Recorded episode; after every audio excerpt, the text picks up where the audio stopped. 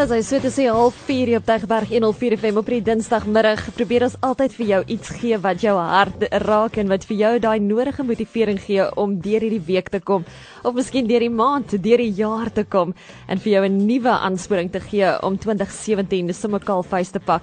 Soos wat ek sopas jou gesê het, is dit vir my 'n groot voorreg om met niemand anders nie as Pieter De Pre vanmiddag dan nou te gesels. En ehm um, kyk, sy CV is so lank soos beide sy arms. So dit is vir my 'n ongelooflike voorreg om vir hom te sê Pieter De Pre, baie welkom hier by Tygerberg 104 FM. Baie dankie, dankie vir die geleentheid. Pieter, ek het sopas Renete dop het ek vir luisteraars probeer verduidelik, weet uh, wat jou CV alles inhou, maar dit is amper onmoontlik. Ehm um, dis ek, ek wil begin deur jou te sê baie geluk want ek dink die mees onlangste hoogtepunt was natuurlik jou 4de Ironman waar jy weer en, en natuurlik die 5de Berlyn maraton waar jy splinte nuwe rekords opgestel het. Ja, nee, ek bedoel ek het 'n interessante jaar gehad ehm um, waar ek nie ingesluit is in die Rio Paralimpiese span nie. Ehm um, so om die laaste 3 maande, uh, jy weet, dis my 5de Berlyn maraton ry en ehm um, ek het die koersrekord in Japan op 'n maraton gebreek en dan my vierde Ironman te doen. Ehm um, is jy weet spesiaal om dit so af te sluit, jy weet. So ehm um, ja, jy weet en kyk daar's natuurlik ook ek het ander wonderlike nuus in terme van my vrou wat swanger is ook oor die laaste tweede helfte van die jaar. So jy weet so net 'n gekry manier om jaar af te sluit.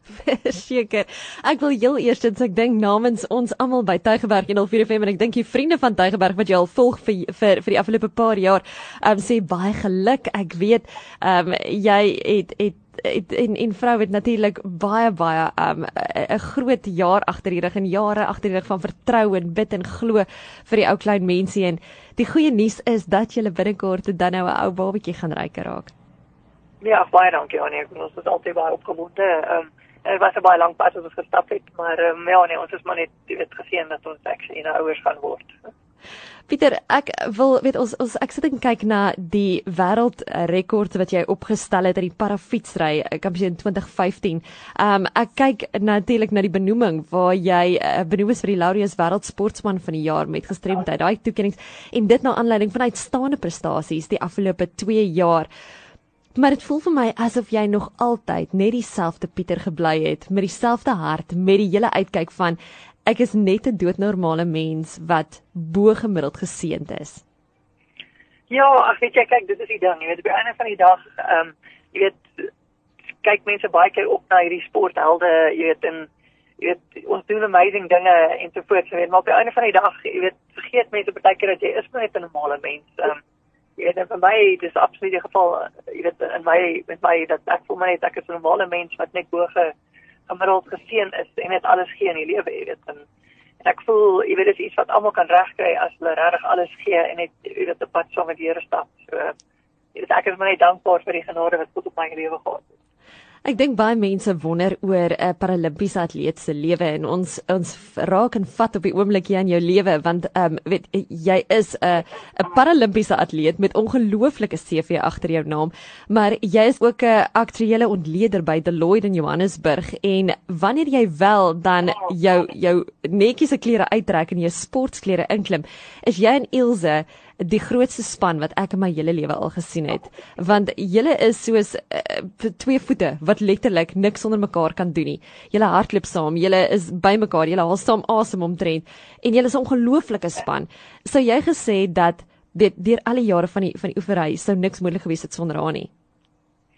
Ja, weet jy, dit is verseker so, um, jy weet alles wat ons doen is 'n span. Ehm um, jy weet ek dink natuurlik uh, jy weet my liefde vir die sport en en die lewenstyl wat selfs voor my ongeluk was sou gemaak het dat ek 'n muur sou gevind het hoe dit ook al. Maar jy weet vir my is dit net ongelooflik hoe ek geseën is um, om eerlikwaar te sê 'n engel op my pad te kry wat nou my vrou Elsje is um, om daai spanmaat vir my te kan wees um, want ek kon nie verbeter gevra het nie en en dis verseker so jy weet alles wat ons doen en bereik jy weet gewoonlik is ek nou die ou wat al van die kollig is, ehm um, maar dit is absoluut 'n spanpoging um, en ek sou verseker dit nie sonder haar kon gedoen het nie. As paralimpiese atleet Pieter neem jy deel in 'n C6 eh, kategorie en as kwadripleeg wat beteken dat net jou kop, jou skouers en jou arms kan beweeg. Vat ons terug na daai dag op 6 Oktober 2003 toe jy as 23-jarige driekamp atleet 'n uh, 'n uh, vrat ongeluk beleef het. Ja, weet jy, ek as ek net weer uh, jy weet op clarify, ehm um, jy weet mense dink quadriplegie kan net hulle koppe beweeg. Ehm um, maar eintlik beteken quadriplegie dat al vier jou ledemate afekteer. As jy paraplegie is, het jy volle armbeweging. As jy quadriplegie is, het jy op niks arms nie of 'n bietjie. So my vlak is C6. Ehm um, wat beteken ek het geen hand of vingerbeweging nie. Ehm um, en op my arms, ek het nie volle armbeweging. Ek het eintlik net my gewrigte en my biceps. Ek ek kan nie my triceps beweeg nie. So alles wat ek doen is skouers, ehm um, gewrigte en my biceps. Ehm um, En ja, jy weet ek ek moet sê 6 Oktober 2003 was uh, jy weet al die 'n groot game changer gewees, as ek sou kan sê. Um maar is 'n jy weet 'n interessante pad wat ek daai jaar gestap het saam met God tot toe ongeluk. Um wat gebeur het is ek het jy weet vroeër in die jaar het ek eintlik jy weet ek het op baie stadium regtig die jaar voor die tyd begin fokus en ek het ou daai jaar elite of professioneel begin drie kamp um, reis. Ek was redelik baie weet voor my ongeluk. En ehm um, jy weet ek het my dissiplines met God en jy weet my dag jy weet gebid en dit tyd met God spandeer en soos ek het ek daai baie deels my lewe agter mekaar gehad. En toe um, met met provinsiale kampioenskappe um, het ek net voor dit twee weke voor dit was ek in 'n ongeluk waar 'n marshal vir my ingestap het en toe my skouers seer gemaak en toe dit dinge nie uitgedaai soos dit moes nie en ehm um, en dan val so 2 maande later by SARS toe kry ek 'n papbeel in die reis en ehm um, daarna het ek net verskriklik geworstel geveg met God oor hoekom ek jy weet ek doen alles so reg ehm um, en dan dat hy hierdie goeie wat buite my beheer is met my gebeur ehm um, en ja jy weet ek het baie geveg met hom en jy weet ek was op 'n baie slegte plek met my Christendom en toe lees ek 'n boek wat ehm um, dis die alchemist is net 'n fiksieboek uh, ja. van Kevin Paul mm. van 'n skaapwagter wat ehm um, al gedroom het van hierdie skatkis wat hy ehm um, soek en toe hy sy sy volk gelos en vir jare getabel agter hierdie skatkis van hom aan net om op die ou einde ehm um, die allerlei adventures goed te gaan en op die ou einde uit te vind die skatkis was al die jare onder die boom begrawe waar hy elke aand geslaap het met sy skape. Ja. En dit is my of dis nog so hoe die boek my geraak het oor wat my besef het dat God vat jou partykeer op al hierdie amazing dae, partykeer jy weet sleg en harde goed, partykeer goeie goed. Ehm um, maar jy weet jy om die ou ene by die skatkis uit te kom, maar net om net laat te sê dat die skatkis sal eintlik niks beteken het sonder al daai jare se jy weet suffering en goeie tye ensovoorts dit daai daai lewensstap wat jy gevat het. Ehm um, en dit het my kop oopgemaak en ehm um, toe so min of meer 'n week voor die 6 Oktober 2003 um, het ek fietsry geoefen en ehm um, toe het ek um, en, en miskien moet ek net sê ek was in 'n enige kerk so jy weet konservatief groot geword jy weet nie charismaties en so voort nie so mhm. ehm um, ek het net so daar in 'n enige kerk groot geword en ehm um, toe het ek um, op pad terug van my my oefenroete af getrek met van die huis af by 'n robot waarby ek al miljoene kere gestop het en so voort gesit en wag vir die lig om groen te word. Ehm um, toe 'n ou my in die kant van my gesig my vang en en dit was al 'n boemelaar op straat so dit gelyk het te bedelaar. Maar ook al my spesifiek gevang het het hy te stint in die Nike cap op sy kop gehad en gewoonlik gaan kom vra hierdie ouens dat jy geld wat ook al so weet ek is al geïrriteerd met hierdie ou maar hy stap net op na my toe en sê vir my as ek op God vertrou dan sal hy my beskerm um, en weet my wees waar ook al ek gaan en toe wag ek vir hom nou daarna te my te sê um, okay, en kan ek vir 'n bietjie chill wat ek al. Maar hy draai net so om en loop weg en ek kyk net toe voor my. En ek sien toe aan die kant my my gesig ewe skielik verdwyn die ou net. So 'n sekonde later en toe kyk ek, en waar is die ou nou heen want dit is my gevang. Soos hy net weg en um, ek het begin hoendervleis kry. Ek het om die, dit is 'n wye oop pad van 6 bane op ontdek is in Johannesburg. Ek het vir 3 robotte daar rondgestap om die gebou en goed wat ek al by die ou wou stoep want vir my ek kon nie glo dat dit uh, dit vir engel was nie. En ehm um, ek het eintlik van die dag met daai hoendervleis al gevoel wat ek gehad het besef ek net dit was 'n engel wat my geraak het daai dit vir my gesê. Wow. En ehm um, ek het dit het by my gebly ek was my ongeluk 6 Oktober waar ehm um, 'n kar my nie gesien het van my fiets afgestamp het en en ja, ek weet dit is vir my amazing al hoe God my voorberei het vir daai ongeluk want ek het daar gelê ek kon nie op daai stadium 'n ding beweeg nie ehm um, die vrou het uit elkaar geklim, sy het gedink 'n klip het elkaar getref en toe sien sy my fiets. En toe kom sy aangehardloop en geskree na my toe. En alhoewel ek op baie stadium niks beweeg kon beweeg nie, en ek kon op daai stadium nog asemhaal en praat, het ek haar gekalmeer en vir dadelik net gesê ek gee haar en ehm um, Sjoe. Ek het dan vir haar gesê, jy weet, dinge gebeur, dit moet ehm um, dit is net 'n ongeluk. Maar kom ons fokus nou op die situasie. Ehm um, en ja, dis dis my net amazing hoe die genade van God daar staan met my bes ehm um, en ehm um, ja, dit is ook hospitaal toe en ek uh, wens jy 'n koma in en op asemhaal gesien en so voort, maar maar ja, ehm um, ek het net gedag het 42 dae later uit ICU uit as dit Jesus kwal bly. En um, ja, ek weet van daar af jy het jy nog gesê, dit was net amazing dinge my gebeur en ek het net gesien dis like as ek sê ons kan nou nog vir jare gesels oor ander en ander dinge in my Ironman journey en ek was dit van goed gestap met dit maar jy weet net hoe maklik my rehab situasie was um, en jy weet feit dat ek ek nog nie 'n dag van depressie of niks gehad vandat ek in die rolstoel is en nie 'n single dag nie selfs toe ek daar in die ICU gelê het ek kan my ouers vra ehm um, jy weet so dis is net vir my amazing jy weet want mense vra gewoonlik vir jou maar hoe het jy deur dit gekom en jy weet jy weet toe kom veg jy met God en al daai goed nie en ek kan nie vir hulle antwoord anders as om te sê my geloof het my gered nie want ek het net nog nooit dis gehad om te veg op iets nie ek het net aangegaan weet so op 'n sekere manier voel ek I was born to be a God so dis net baie amazing Pieter, as as luisteraars so pas ingeskakel het en hulle dalk net nou 'n gedeelte van jou storie gevang, wil ek amper sê, weet ons ons moet hierdie hierdie onderhoud aftrek en ons gaan dit vir mense op op ons ons potgoeie sit op um, die Tegberg 104 FM se webwerf sodat mense weer en weer en weer na en getuienis moet luister. En net om te besef, ek dink heel eerstens dat God opreg is. God is reëel en hy's tasbaar en hy kan enige iets en enige iemand gebruik om 'n verskil in 'n mens se lewe te maak.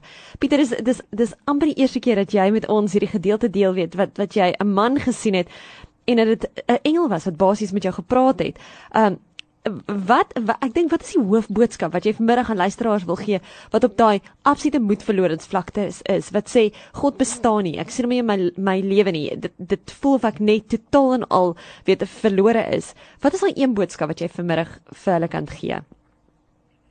Ja ehm um, ek dit is dis altyd 'n moeilike ding jy weet want almal is in 'n verskillende situasie maar jy weet ek ek is maar net 'n groot jy weet ek glo regtig in weet ek dink God het my 'n gawe gegee om net vyf te hê, weet om net te glo dat jy weet alles sal oukei okay wees en alles sal regkom. Jy weet maar jy weet die groot ding vir my is jy weet en ek praat ek is seker nie 'n engel nie en mense gaan deur fases in jou lewe waar jy naby aan God is en ander kere waar jy verder aan God is. Ehm um, maar die groot ding vir my is ehm um, jy moet weet God is altyd daar vir jou en mens moet nooit hoop verloor hê en jy moet altyd vashou aan daai geloof en om te glo.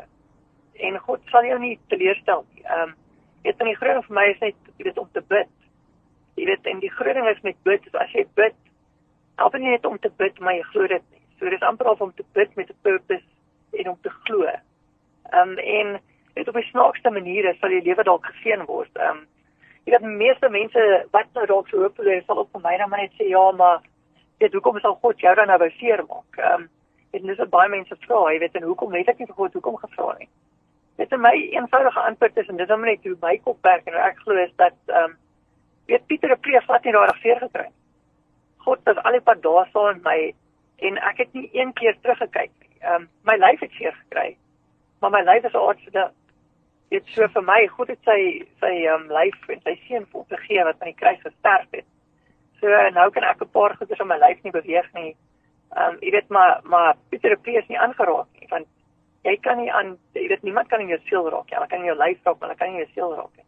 En dit is tog maar waar Christendom gaan, want dit wat hier binne aangaan.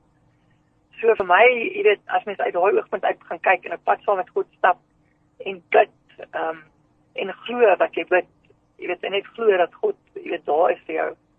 Jy weet, dan kan amazing deure dalk oopgaan. Dit is van daai boodskap sal wees.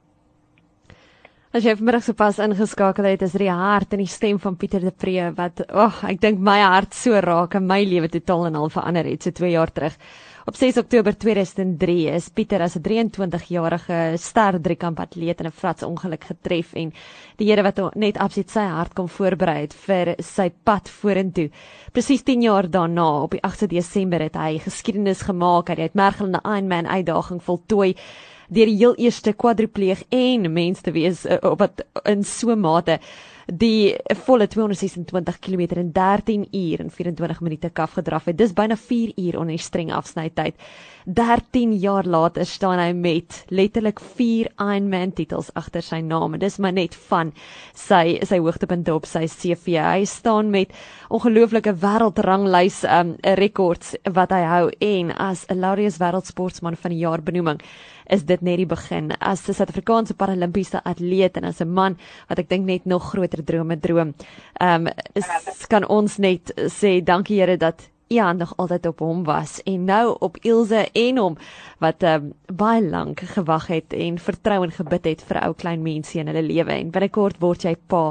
Ja, ek ek moet die onderhoud afeindig deur vir jou te vra Pieter, weet vir die afgelope 16 jaar was dit 'n warrelwind van groei en en bloei en blom en ontwikkel as mens. Maar wat sê die Here vir jou in voorbereiding van om 'n pa te wees? ja, yes, ek dink dit gaan 'n baie interessante verandering in my lewe wees, maar ag weet vir my is dit net uh, absolute wonderwerk. Ehm um, jy weet wat ons nou jy weet ouers gaan word en ja, vir my jy weet uh, ons is net opgebonde om met pad jy weet saam te stap en hierdie kind groot gemaak groot te maak. Ehm weet in die naam van die Here en ehm um, ja, ag jy weet ek ek dink net ons is net verskriklik dankbaar dat hy vir ons hier wonderwerk gegee het. Sjoe. Pieter de Pre, jy is voorwaar 'n absolute reus in die gees. Elke keer as ek dink ek weet iets van jou af, dan um, verstom jy ons net weer en weer en weer. Ons saleer jou, ons waardeer jou en ons omvou jou in Ilse en daai ou klein mensie in gebed. En ons kan nie wag om die goeie nuus te hoor as hy of sy gebore word nie. En ek waardeer jou tyd. Baie dankie. Mag jy 'n ongelooflike Kerstyd hê.